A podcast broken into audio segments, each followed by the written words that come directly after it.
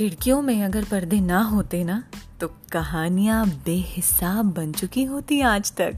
सोचिए ज़रा। मैं कृति आपके साथ पॉडकास्ट के इस सेगमेंट में लेकर आई हूँ पर्दे। जी, बिल्कुल सही सुना आपने दी कर्टेन्स ये पर्दे बहुत बढ़िया वाला काम करते हैं। वो ऐसे कि अक्सर जो हमारे एक्सप्रेशंस होते हैं ना, उन्हें एक इल्यूजन का काम, एक इल्यूजन की कला दे देते हैं। कई बार कई एक्सप्रेशंस ऐसे होते हैं जो हम नहीं दिखाना चाहते और पर्दे के सामने आके अलग तरीके से पेश कर देते हैं। और कई बार कुछ एक्सप्रेशंस ऐसे होते हैं जो हम लोगों को दिखाते हैं, पर खुद कभी नहीं देख पाते। कुछ ऐसी ही पर्दे की कहानी आज मैं आपके साथ शेयर करने वाली हूँ, मुनीरा और जानवी की कहानी। मुनीरा और जानवी दोनों एक थिएटर ग्रुप में काम करते थे। ज़्यादा समय नहीं हुआ था। तकरीबन आठ एक महीने पहले मिले थे और जानवी ऑलरेडी बड़ी फ़ेमस थिएटर आर्टिस्ट थी। लेकिन मुनीरा अभी नया नया सीख रही थी। बस उसकी कलम बड़ी कमाल की थी। बहुत बढ़िया लिखती थी, बहुत बढ़िया डायरेक्शन देती थी। और जानवी को ये बात भाती नहीं थी। और एक और वजह थी, मुनीरा बहुत खूबसूरत थी। मतलब आप खूबसूरती जो बेनतहा सोच सकते हैं ना, उतनी खूबसूरत थी। जानवी को लोगों का प्यार मिलता, गुलाब मिलते, वाहवाही मिलती इंस्टाग्राम फेसबुक लाइक्स सब मिलता था। लेकिन उसके बावजूद भी मुनीरा को देखते ही जैसे तमतमा उठती थी वो कि क्यों क्यों ये इतनी खूबसूरत है यार? एक दिन एक कागज़ के टुकड़े ने पूरा वाकया ही बदल दिया। जानवी के हाथ वो कागज़ का टुकड़ा क्या लगा और उसके लिए मुनीरा के मन में जैसे एक अलग से एक्सप्रेशन आ गए।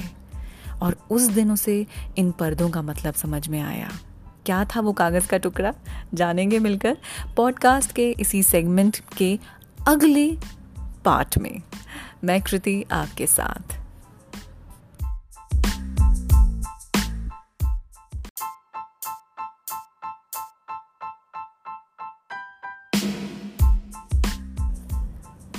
मकानों और घरों की खिड़कियाँ अगर नंगी होती, बिना पर्दों की तो चल जाता। लेकिन आजकल आँखों में शर्म और इज़्ज़त के पर्दे नहीं होते। तकलीफ़ें वहीं से शुरू होती हैं। मैं कृति आपके साथ पॉडकास्ट के इस सेगमेंट जिसका नाम है दी कर्टेन्स पर्दे में आपके साथ हूँ। एक छोटी सी कहानी हम पिछले एपिसोड से सुनते चले आ रहे हैं। वो ये कि मुनीरा और जानवी दो लड़कियाँ थिएटर ग्रुप में एक साथ थीं। कुछ महीने पहले मिली थी। जानवी एवरेज लुकिंग थी और मुनीरा बेनतहा खूबसूरत। और पर्दे के सामने की एक्टिंग जानवी की बहुत अच्छी थी। लोगों का सारा प्यार मिलता था। फिर भी उसकी लाइफ में सेटिस्फैक्शन नहीं था। क्योंकि मुनीरा की खूबसूरती कहीं ना कहीं खटकती थी। प्लस ये भी कि मुनीरा एक न्यू कमर है तो वो मुझे सिखा रही है।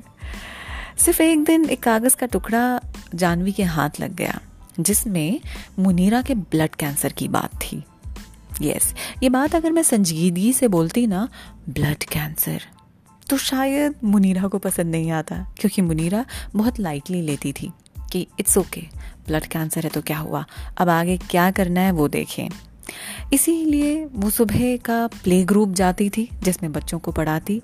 12 बजे थिएटर ग्रुप में आती, तीन बजे तक काम करती और फिर एक कोचिंग इंस्टीट्यूट में जाती और 6 बजे के बाद 8 बजे तक बच्चों को ट्यूशन्स देती और घर का काम करती।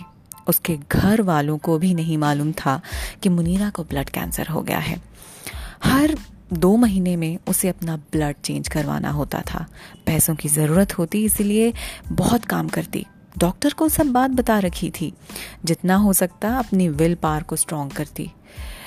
और ये बात उसने किसी को नहीं बताई थी, ये बात जानवी को भाग गई थी कि कितना मुश्किल होता है ज़िंदगी में कभी कभी किसी के लिए एक छोटी सी बात को छुपा जाना।